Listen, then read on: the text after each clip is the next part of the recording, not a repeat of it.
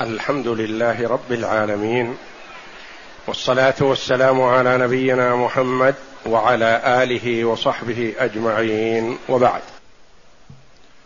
قال المؤلف رحمه الله تعالى عن عائشة رضي الله عنها قالت دخل عبد الرحمن بن أبي بكر الصديق رضي الله عنهما على النبي صلى الله عليه وسلم وأنا مسندته إلى صدري ومع عبد الرحمن سواك رطب يستن به فأبده رسول الله صلى الله عليه وسلم بصره فأخذت السواك فقضمته وطيبته ثم دفعته إلى النبي صلى الله عليه وسلم فاستن به. فما رأيت رسول الله صلى الله عليه وسلم استن استنانا قط أحسن منه. فما عدا أن فرغ رسول الله صلى الله عليه وسلم رفع يده أو اصبعه ثم قال في الرفيق الأعلى ثلاثا. ثم قضى. وكانت تقول مات بين حاقنتي وذاقنتي. وفي لفظ فرأيته ينظر إليه وعرفت أنه يحب السواك فقلت آخذه لك فأشار برأسه ان نعم. هذا لفظ البخاري ولمسلم نحوه.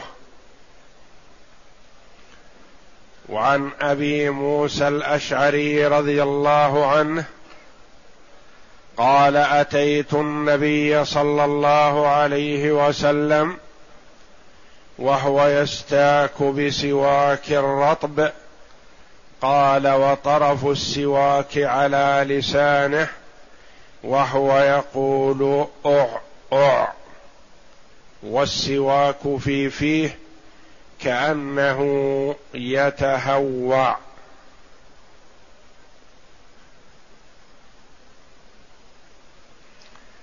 هذان الحديثان الثالث والرابع من أبواب السواك. الحديث الأول حديث عائشة رواه البخاري رحمه الله في كتب وأبواب متعددة من صحيحه.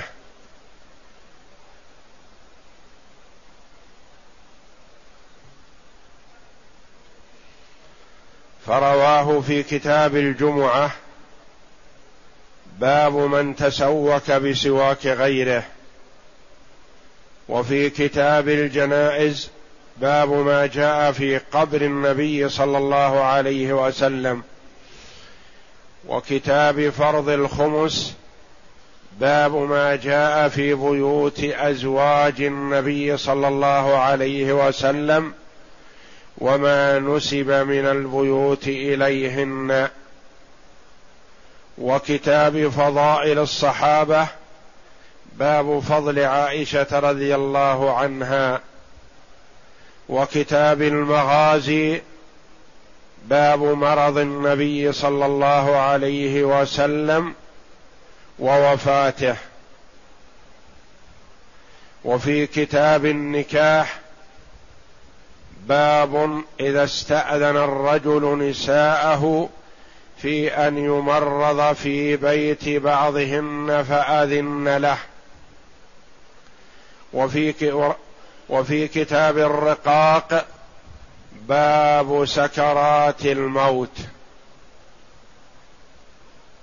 فهذا الحديث ثابت في صحيح البخاري رحمه الله وأورده في هذه الكتب والأبواب كلها مستدلا به.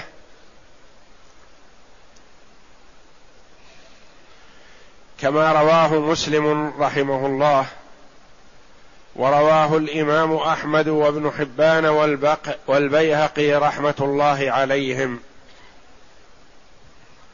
وأما الحديث الثاني في درس اليوم والرابع في باب السواك فقد رواه البخاري في كتاب الوضوء ومسلم في كتاب الطهارة وأبو داود في كتاب الطهارة والنسائي في كتاب الطهارة وفي السنن الكبرى. وابن خزيمة, وابن خزيمة في صحيحه وأبو عوانة والبيهقي والبغوي رحمة الله عليهم أجمعين.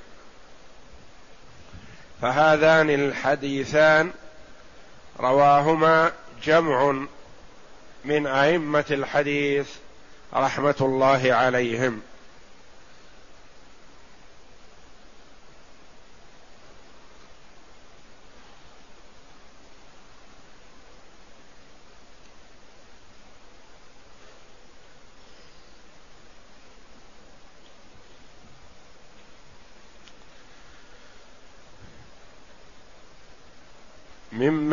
يمكن أن يؤخذ من هذين الحديثين. اولا حديث عائشة رضي الله عنها. عائشة هي أم المؤمنين رضي الله عنها. وهي تكنى أم عبد الله. استأذنت النبي صلى الله عليه وسلم في أن تكنى بعبد الله بن الزبير ابن أختها أسماء بنت أبي بكر الصديق رضي الله عنهم.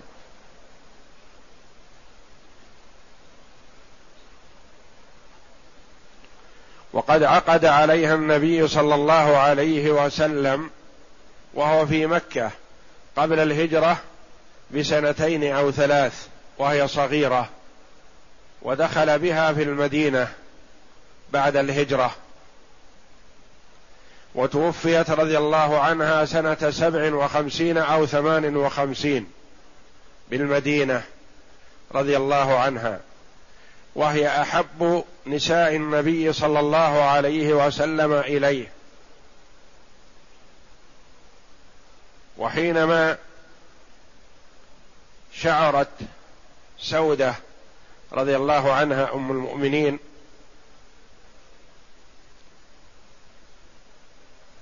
بأن النبي صلى الله عليه وسلم أراد أو يفكر في طلاقها وهبت ليلتها لأحب نساء النبي صلى الله عليه وسلم إليه وهي عائشة. فبقيت سودة في عصمة النبي صلى الله عليه وسلم رغبة منها رضي الله عنها في أن تكون من زوجاته في الجنة. وتنازلت عن حقها فصار يومها وليلتها لعائشة. وأخذ من هذا جواز تنازل بعض الزوجات عن قسمها لضرتها.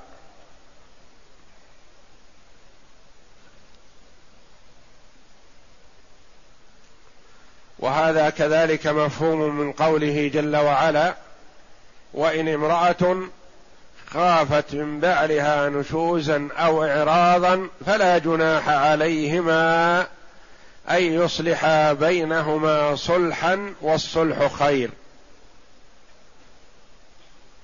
فيجوز للمرأة وكذلك يجوز للرجل إذا المرأة خافت من تفكير زوجها في طلاقها أو رغبته في ذلك فبقيت في عصمته وتنازلت عن حقها لضرتها أو تنازلت عنه لها له تنازلت عن الحق له ليجعله عند من شاء من نسائه.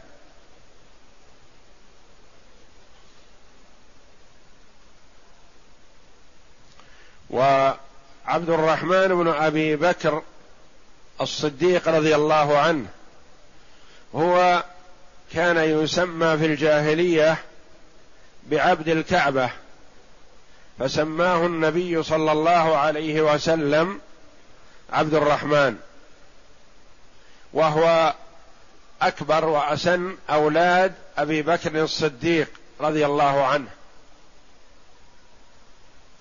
وقد أسلم رضي الله عنه عام الحديبية. وقد تأخر إسلامه. أسلم عام الحديبية وحسن إسلامه رضي الله عنه. ويكنى بأبي محمد. وأمه هي أم عائشة رضي الله عنهما. أم رومان. فهو شقيق لعائشة بنت أبي بكر الصديق أم المؤمنين رضي الله عنها.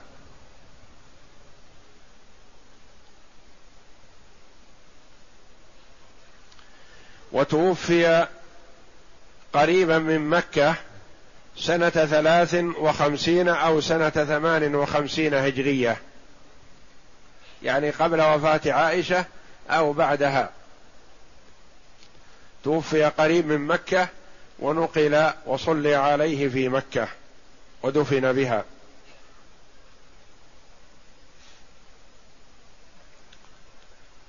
وهو شقيق عائشة. دخل عليها وعندها النبي صلى الله عليه وسلم في مرضه الذي مات فيه وهو يعاني عليه الصلاة والسلام من سكرات الموت. في هذا دليل على جواز دخول الرجل المحرم على المرأة وعندها زوجها. تقول عائشة رضي الله عنها وأنا مسندته إلى صدري. يعني جعلت النبي صلى الله عليه وسلم يستند إلى صدرها يعني وهو جالس. ولم يكن نائما وإنما جالسا مستند على صدر عائشة رضي الله عنها وأرضاها. ومع عبد الرحمن سواك رطب يستن به. عبد الرحمن معه سواك رطب يعني أخضر جديد. فيه دلالة على استحباب التسوك بالسواك الرطب. وقال بعض العلماء اليابس أفضل من الرطب. وقال بعضهم الرطب أفضل. من قال بأن الرطب أفضل قال إنه ألين وأقل تأثير. ومن قال إن اليابس إذا لين بقليل من الماء فهو أفضل لأنه يكون أنقى. الرطب قد يكون رخوا فلا ينقي واليابس إذا كان معه ليونة بالماء فإنه أكثر إنقاء. يستن به يعني يتسوك به. فأبده رسول الله صلى الله عليه وسلم بصرة. أبده يعني أتبعه بصرة. أخذ ينظر إليه كثيرا. وفيه ذكاء عائشة رضي الله عنها وفطنتها وشعورها بحال النبي صلى الله عليه وسلم وما يحب فكأنها وجهت كل همها لمراقبة النبي صلى الله عليه وسلم ونظره فكانت تأخذ بنظره قبل أن يتكلم عليه الصلاة والسلام. وربما أنه في هذه الحال يريد شيئا ويشق عليه الكلام. وفعلا هو لم يرد عليها صلى الله عليه وسلم كلاما وإنما أومأ برأسه. فأخذ فأبده رسول الله صلى الله عليه وسلم بصره. فأخذت السواك فقضمته. فيه دلالة على جواز أخذ مال الغير من دون استئذان منه إذا علم رضاه بذلك. فلا شك أن عبد الرحمن ابن أبي بكر رضي الله عنه يفرح ويسره أن يتسوك النبي صلى الله عليه وسلم بسواكه. فعائشة رضي الله عنها لم تقل لنا إنها استأذنت عبد الرحمن وإنما قالت فأخذت السواك. أخذته منه. دليل على جواز أخذ ما يخص الغير منه بدون استئذانه إذا علم رضاه وعدم كراهيته. فأخذت السواك. ثم فيه فائدة أخرى. جواز أن يتسوك بالسواك أكثر من واحد. وفيه فضيلة عبد الرحمن ابن أبي بكر رضي الله عنه حيث تسوك النبي صلى الله عليه وسلم بسواكه. وفيه تواضع النبي صلى الله عليه وسلم وكرمه وحسن خلقه صلى الله عليه وسلم خلاف حال المتكبرين والمتعاظمين. تصور منزلة الرسول صلى الله عليه وسلم وهو أعظم الخلق على الإطلاق صلوات الله وسلامه عليه ينظر إلى سواك في فم فرد من أفراد أمته ويتبعه بصره يريده. تواضعه صلى الله عليه وسلم وحسن خلقه وعدم تقززه أو تكبره أو استئنافه من أن يأخذ شيئا من غيره أو يتسوك بسواك الغير. فكثير من الناس يكره كراهية شديدة أن يتسوك بسواك تسوك به غيره. وهذا النبي صلى الله عليه وسلم أكرم الخلق وأفضل الخلق على الإطلاق. يتبع بصره سواك عبد الرحمن ابن أبي بكر ثم يتسوك به. فأخذت السواك فقضمته.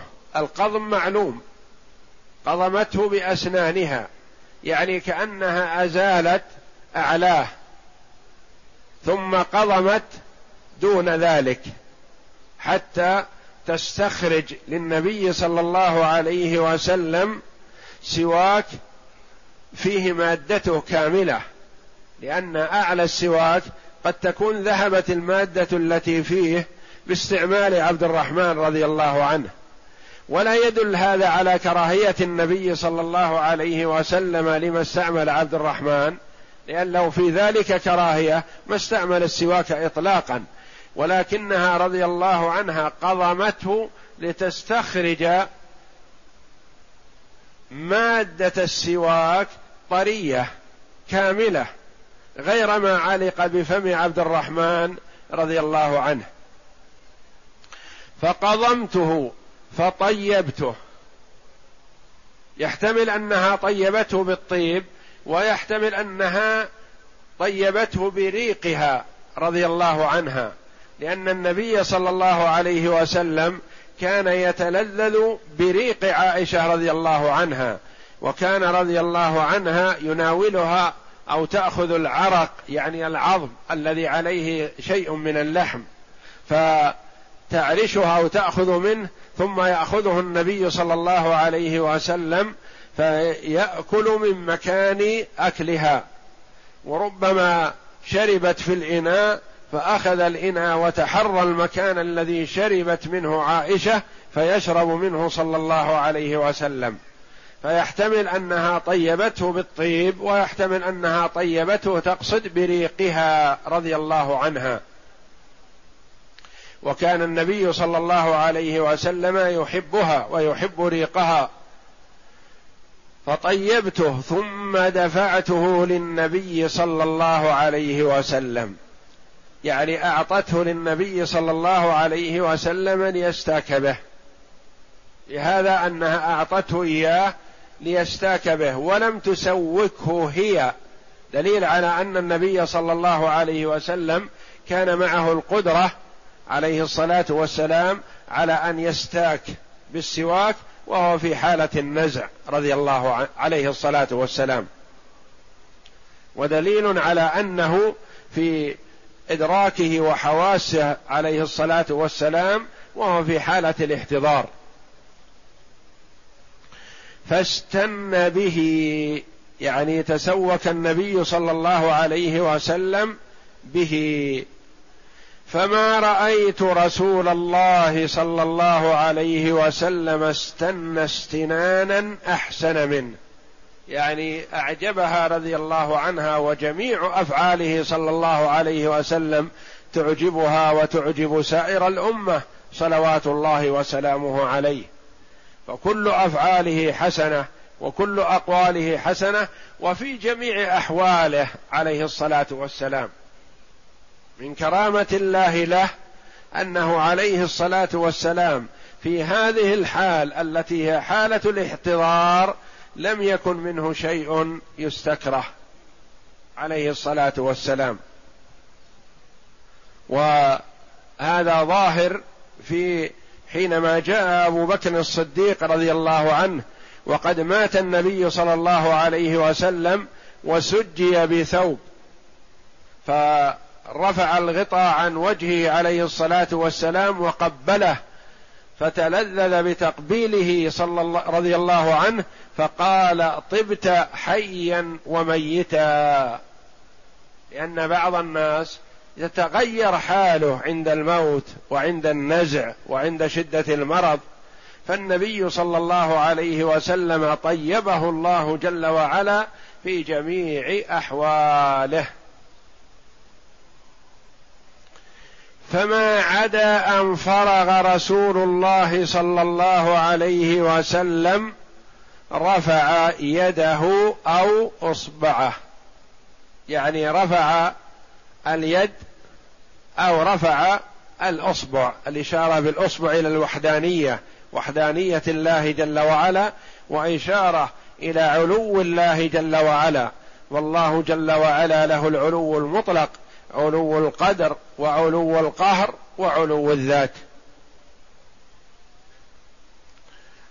ثم قال في الرفيق الأعلى ثلاثا يعني ثلاث مرات يقول هذه الكلمة ثم قضى يعني خرجت روحه لحق بربه صلوات الله وسلامه عليه. يقول في الرفيق الأعلى.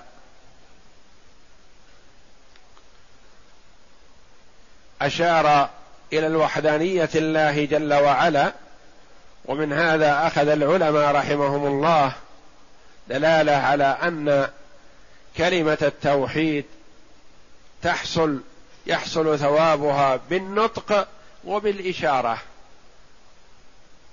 فهو أشار إلى وحدانية الله وإلى علو الله جل وعلا وطلب الرفيق والرفيق الأعلى هم الذين قال الله جل وعلا عنهم ومن يطع الله والرسول فأولئك مع الذين أنعم الله عليهم من النبيين والصديقين والشهداء والصالحين وحسن أولئك رفيقا.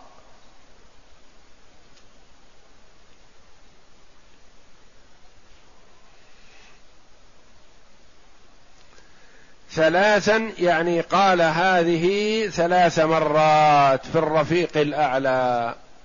وقد فهمت عائشة رضي الله عنها حينما قال في الرفيق الأعلى أنه اختار اللحوق بربه. اختار الانتقال من الدنيا على البقاء فيها. لأنه لأنها عرفت منه صلى الله عليه وسلم من قبل سمعت منه أنه ما من نبي يبعثه الله إلا ويرى مكانه من الجنة قبل أن يفارق الدنيا وأنه يخير. فتقول لما قال في الرفيق الأعلى عرفت أنه لا يختارنا يعني لا يريد البقاء في الدنيا صلوات الله وسلامه عليه. ثم قضى أي مات عليه الصلاة والسلام. وكانت تقول مات بين حاقنتي وذاقنتي. حاقنتي وذاقنتي. عرفنا أنها مسندته إلى صدره إلى صدرها. يعني مسندة للرسول صلى الله عليه وسلم إلى صدرها فيكون وفاته صلى الله عليه وسلم وآخر حالة فيها هو في الدنيا كانت كان بين حاقنة وذاقنة. ما الحاقنة وما الذاقنة؟ قيل الذاقنة نقرة النحر. نقرة النحر. أسفل الرقبة ما بين الترقوتين. الترقوتين العظمان اللذان في أعلى الصدر مجمعهما يسمى الذاقنة. وقيل طرف الحلقوم يعني اعلاه أعلى الرقبة. وقيل أعلى البطن يعني أسفل الصدر. أسفل الصدر واعلى البطن.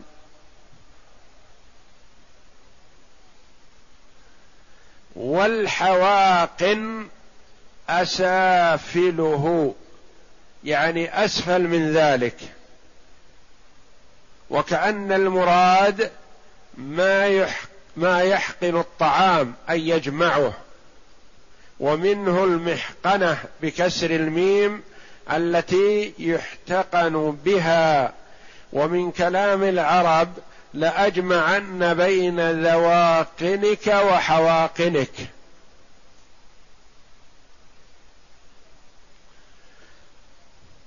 فهو عليه الصلاة والسلام كان مسند إلى صدر عائشة ومات عليه الصلاة والسلام وخرجت روحه وهو هكذا يعني مسند إلى صدرها. حاقنتي وذاقنتي والحاقنة عرفناها أسفل.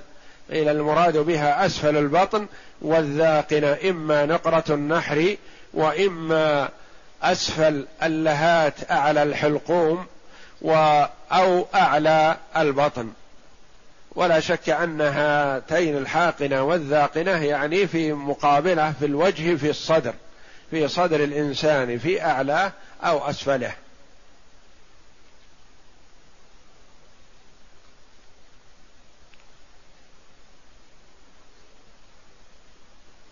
وفي لفظ فرأيته ينظر إليه وعرفت أنه يحب السواك.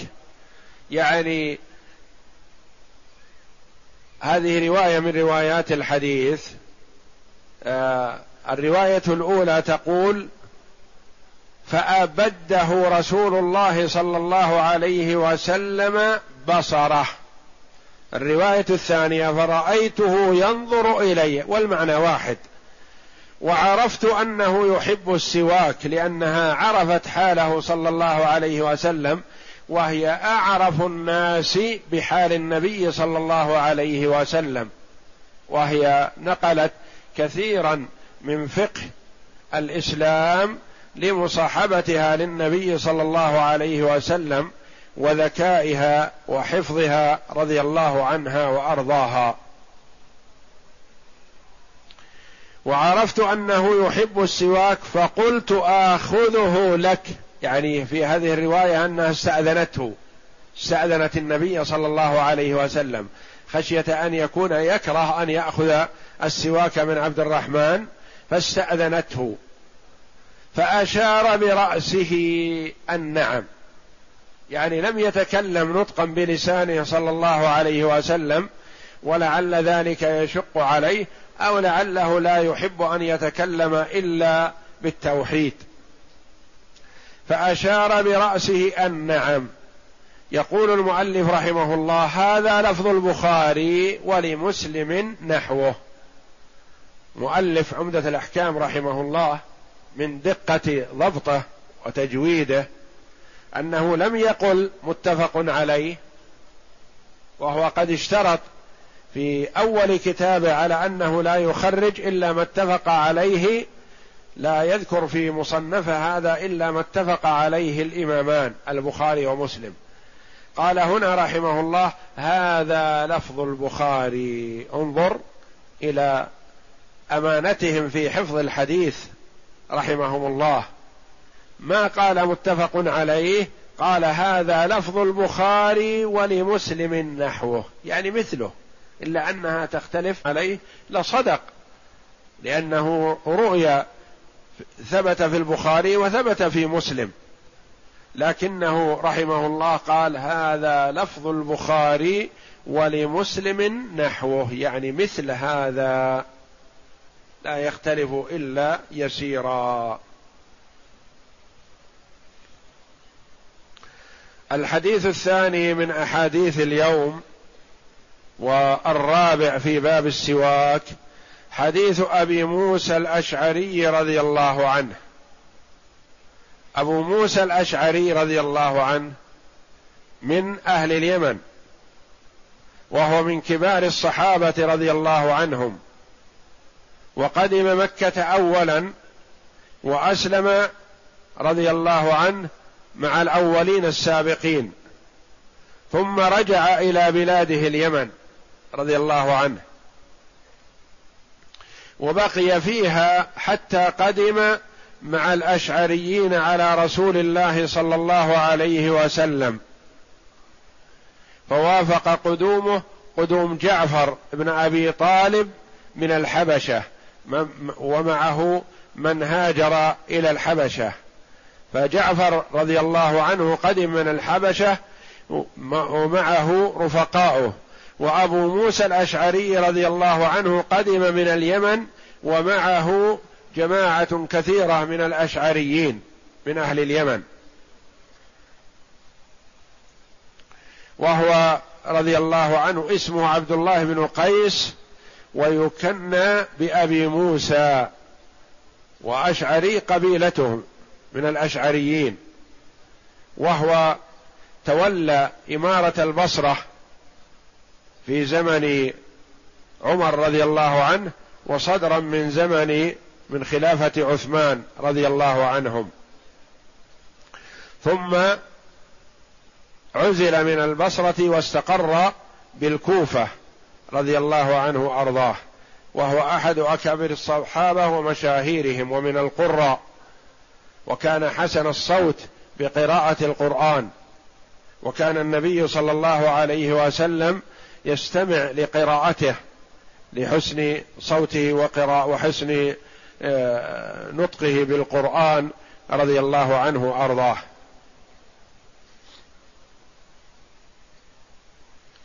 قال أتيت النبي صلى الله عليه وسلم وهو يستاك بسواك الرطب. فيه دلالة على استحباب السواك الرطب وأنه أفضل من غيره لحرص النبي صلى الله عليه وسلم عليه واستياكه به. وهو يستاك بسواك رطب قال وطرف السواك على لسانه. يعني أن السواك يستعمل للأسنان وما حولها من اللثة وكذلك للسان لأنه في حاجة إلى التنظيف. وطرف السواك على لسانه وهو يقول أع أع بالهمز والعين. قال كأنه يتهوع. في هذا دلالة على استحباب المبالغة في التسوك المبالغة في التسوك لتنظيف تنظيف اللسان وما حوله. وأنه حتى ولو خرج من الإنسان صوت كصوت الذي يخرج منه القيء يتهوع كأنه يتهوع. فما دام أن هذا من أثر العبادة والسواك عبادة فإنه لا يستكره هذا الشيء. واستنتج منه العلماء جواز التسوك بحضرة الغير وأن التسوك من باب العبادة وليس من باب التنظيف لأن باب العبادة يستعمل ويعمل بحضور الغير ولا يتقزز من ذلك بخلاف باب التنظف والتنظيف فهذا يستحي الرجل الكبير أن يفعله أمام الآخرين. فدليل على أن استعمال السواك والمبالغة في استعماله من باب العبادة وأنه لا يستحيا من ذلك كما بوب بعض العلماء. باب جواز تسوك الإمام بحضرة الرعية.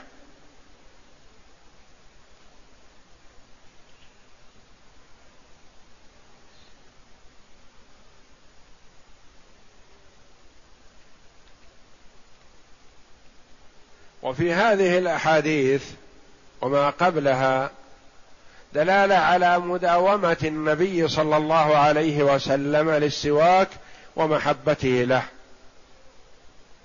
وورد أن النبي صلى الله عليه وسلم أول ما يدخل البيت كان يبدأ بالسواك. سئلت عائشة ماذا كان يفعل النبي صلى الله عليه وسلم أول دخوله البيت؟ قالت السواك. فكان عليه الصلاة والسلام يتسوك كثيرا لأن السواك فيه فوائد عظيمة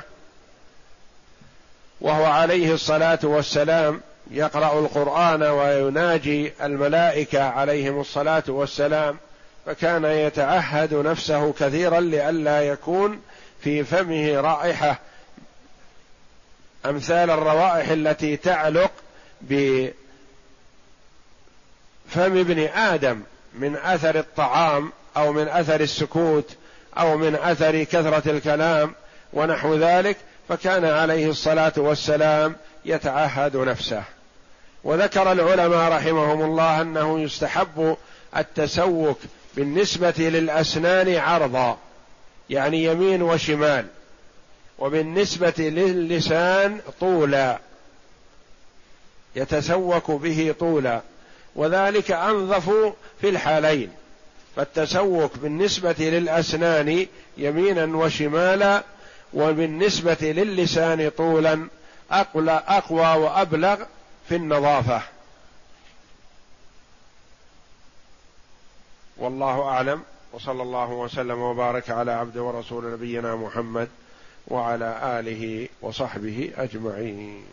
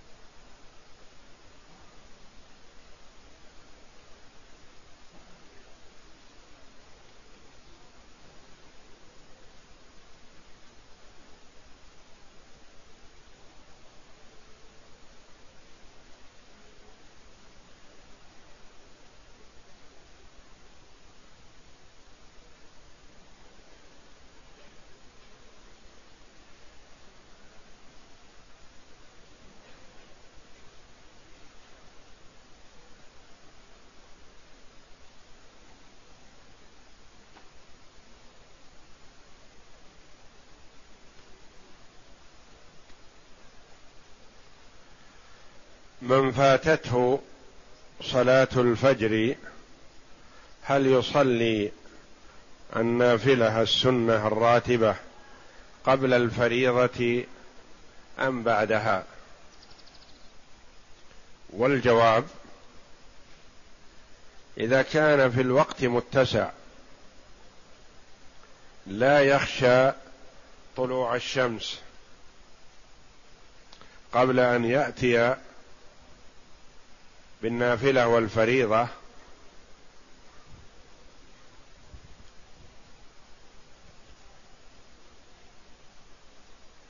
فالسنه أن يبدأ بالنافلة اولا ثم الفريضة. أما إذا خشي من طلوع الشمس فيبدأ بالفريضة أولا ليدرك وقت الفريضة قبل خروجه. وذلك أن وقت الفجر من طلوع الفجر إلى طلوع الشمس. فإذا صلى الفريضة قبل طلوع الشمس فقد أدرك الوقت. وإن طلعت الشمس قبل أن يصلي الفريضة فقد فات الوقت خرج يؤديها قضاء لا اداء إيضاح ذلك. إذا استيقظ قبل الفجر قبل طلوع الشمس مثلا بعشر دقائق لا يمكنه أن يأتي بالنافلة ثم الفريضة قبل طلوع الشمس فنقول له بادر بأداء الفريضة لتدرك الوقت. فإن كان في الوقت متسع بقي زمن يعني فاتته صلاة الجماعة وجاء والوقت فيه متسع فنقول الأفضل أن تصلي الراتبة اولا ثم تصلي الفريضة بعد ذلك.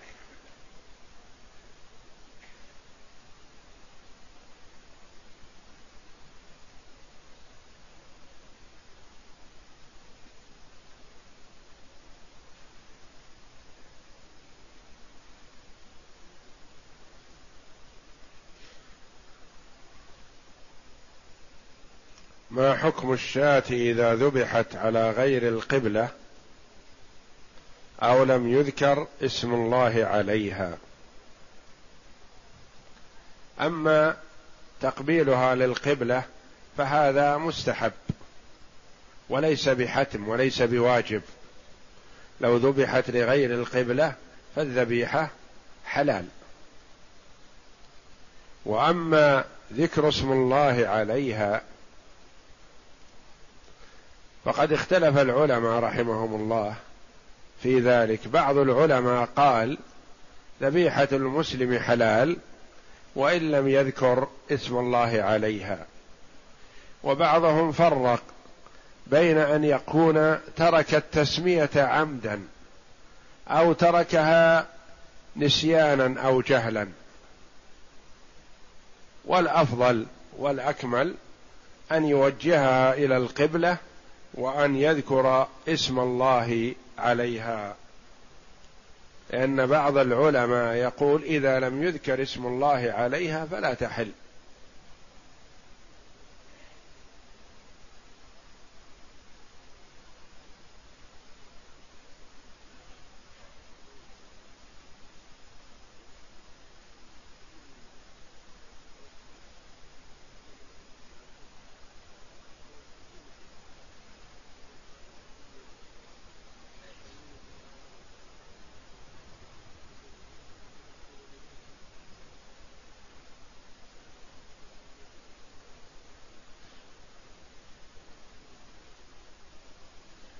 هل التسبيح والتكبير والتهليل في صلاة النافلة كصلاة الفرض. الجواب التسبيح والتكبير والتحميد مستحب في كل وقت. والله جل وعلا أمر بذلك وأثنى على الذاكرين الله كثيرا والذاكرات. فقال تعالى يا أيها الذين آمنوا اذكروا الله ذكرا كثيرا وسبحوه بكرة وأصيلا. وقال تعالى ولذكر الله أكبر. وقال تعالى إن المسلمين والمسلمات والمؤمنين والمؤمنات إلى أن قال جل وعلا والذاكرين الله كثيرا والذاكرات أعد الله لهم مغفرة واجرا كبيرا. فيستحب الذكر دائما وابدا. لكن هل للنافلة ذكر مثل ذكر الفريضة بعدها؟ الجواب لا. الوارد في العدد الذكر بعد الفريضة. وأما النافلة فاذكروا الله اذكروا الله دائما وأبدا وأكثر من الذكر بدون عد ولا تعد. فالفريضة يستحب أن تقول بعد السلام أستغفر الله أستغفر الله ثلاث مرات. ويستحب أن تقول اللهم أنت السلام ومنك السلام. تباركت يا ذا الجلال والإكرام. ويستحب أن تقول لا إله إلا الله وحده لا شريك له. له الملك وله الحمد وهو على كل شيء قدير. وأن تقول اللهم أعني على ذكرك وشكرك وحسن عبادتك. كما وصى النبي صلى الله عليه وسلم معاذ بن جبل رضي الله عنه. حلف له النبي صلى الله عليه وسلم والله إني لا أحبك. وهذه كرامة لمعاذ رضي الله عنه. يحلف النبي صلى الله عليه وسلم أنه يحبه وقال لا تدعن دبر كل صلاة أن تقول اللهم اعني على ذكرك وشكرك وحسن عبادتك. ثم يستحب أن يقول سبحان الله والحمد لله والله أكبر ثلاثا وثلاثين مرة. تكون مجموعها تسعة وتسعين. ثم يقول تمام المئة لا إله إلا الله وحده لا شريك له له الملك وله الحمد وهو على كل شيء قدير. هذا الذكر تستحب المواظبة عليه بعد كل صلاة ويستحب أن يقول بعد صلاة المغرب وصلاة الفجر لا إله إلا الله وحده لا شريك له له الملك وله الحمد وهو على كل شيء قدير عشر مرات. وقول اللهم أجرني من النار سبع مرات.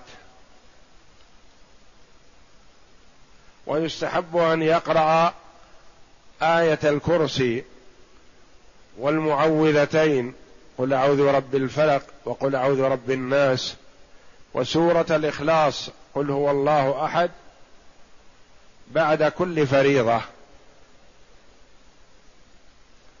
ويكرر السور الثلاث سورة الإخلاص وسورة المعوذتين ثلاث مرات بعد المغرب وبعد الفجر.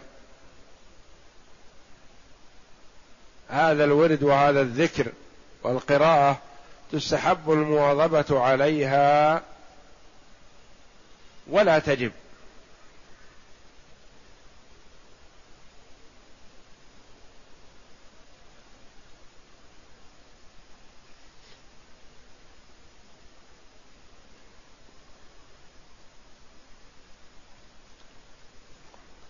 يقول الأخ إنه يعرض لي بعض الأسئلة وقد أفكر بعمل طاعة من الطاعات من الصدقات من فعل الخير. أرغب في هذا فيوسوس لي الشيطان بأن هذا رياء. فأترك العمل خشية أن أقع في الرياء. وأقول لك يا أخي لا. إذا فكرت في فعل الخير فأعزم عليه. واحرص عليه. وبادر. واغتنم. ما واغتنم تنفيذ ما تفكر به مسرعا. لأن الإنسان في بعض الحالات تنشرح نفسه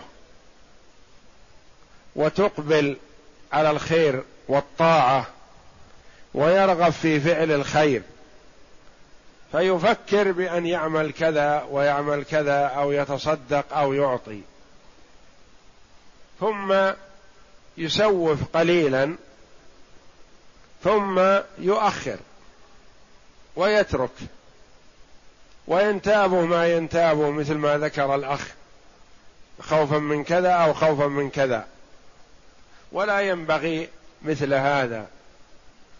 فالمؤمن إذا فكر في فعل الطاعة ينبغي له أن يبادر في ذلك. والتسابق والتنافس في فعل الخير مطلوب.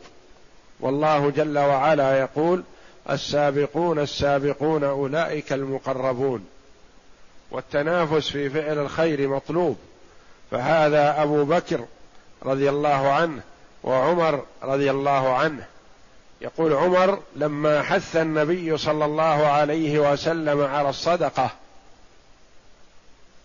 ذهبت فأتيت بنصف مالي كل نصف ما يملك أتى به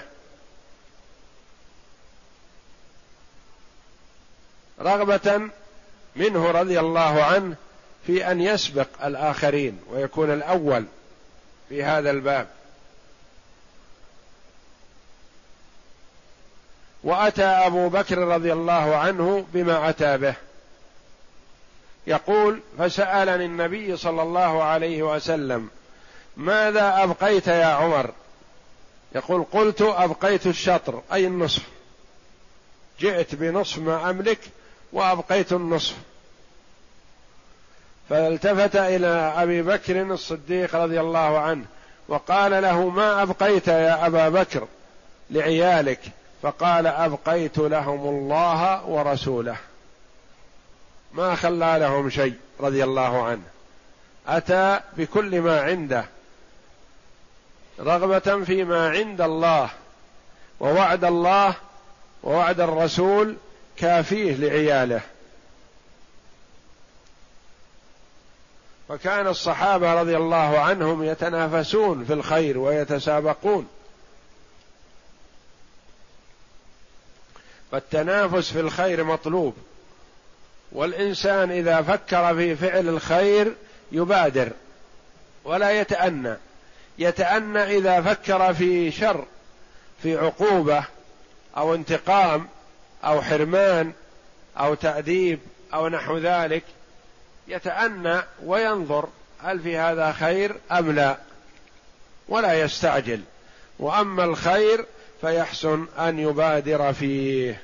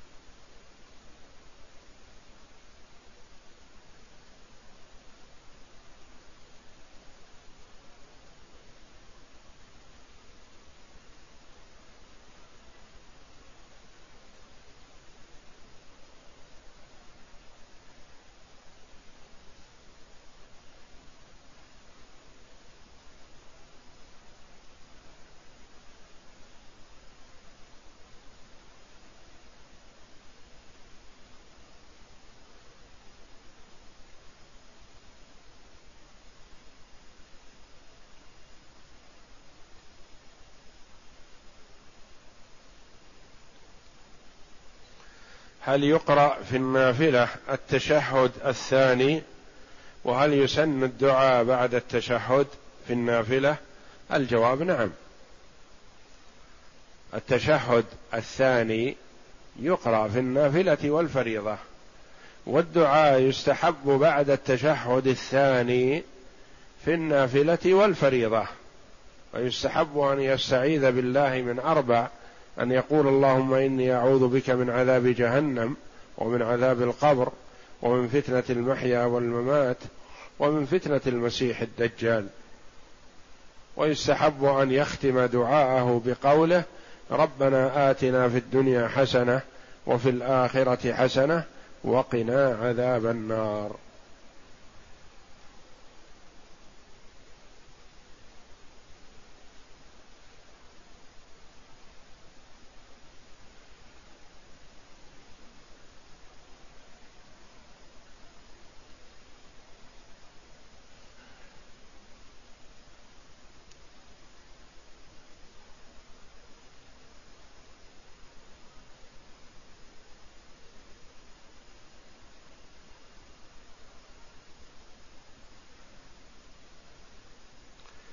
يقول هل يجوز أن أصرف كفارة اليمين على ذوي القرابة المساكين؟ نعم. كفارة اليمين تعطى للفقراء وإذا كان فقير قريب تعرف حاله فهو أولى من الفقير البعيد الذي لا تعرف حاله. والصدقة على القريب صدقة وصلة صدقة وصلة رحم.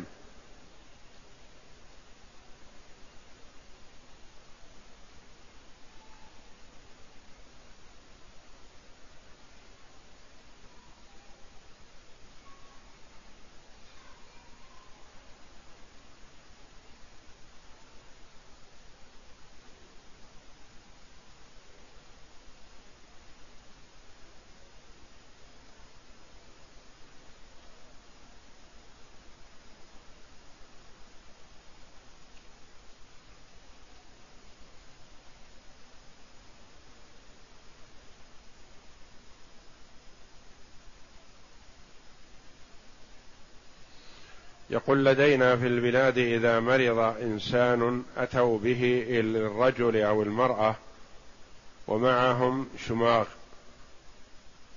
يقوم هذا يقرأ الفاتحة ويشير بي أو يشبر بيده في طرف الشماغ خمس مرات أو أكثر ويقرأ ثم يعقد عليها ثم يشعل في العقد نار. ثم يشم المريض الدخان. فهل كل هذا العمل مشروع أم لا؟ يا لا. لا يا أخي هذا ما يجوز. أن يعقد الشماغ ويوقد فيه نار وتشمم المريض ونحو ذلك كل هذا خطأ وجهل. وإنما يقرأ عليه ما تيسر من القرآن فقط ويدعى له وينفخ بعد الدعوات وبعد الكلام الطيب الحسن الوارد في الكتاب أو السنة من الدعاء والذكر ولا يشعل نار ولا يشمم المريض هذه النار ولا حاجة إلى الشماخ أو ذرعه أو العقد عليه. كل هذا من البدع الذي لا تجوز.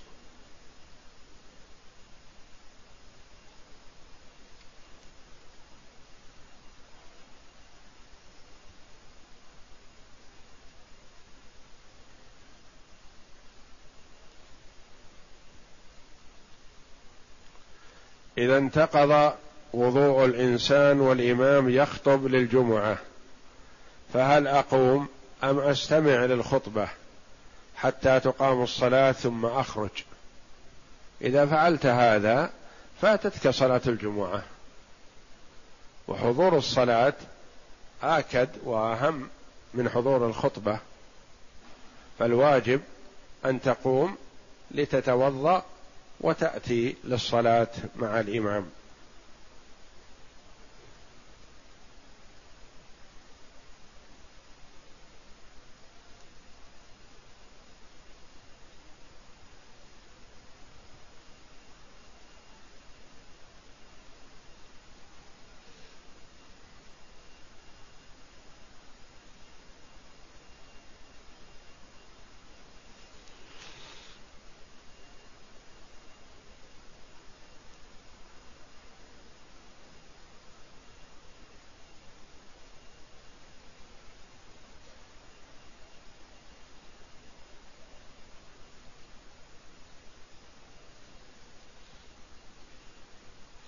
هل صوم يوم وإفطار يوم أفضل حتى وإن ترتب على ذلك الفطر في يوم الاثنين والخميس؟ الجواب نعم. لأن النبي صلى الله عليه وسلم قال أفضل الصيام صيام داود. كان يصوم يوما ويفطر يوما. فهذا لا أفضل منه.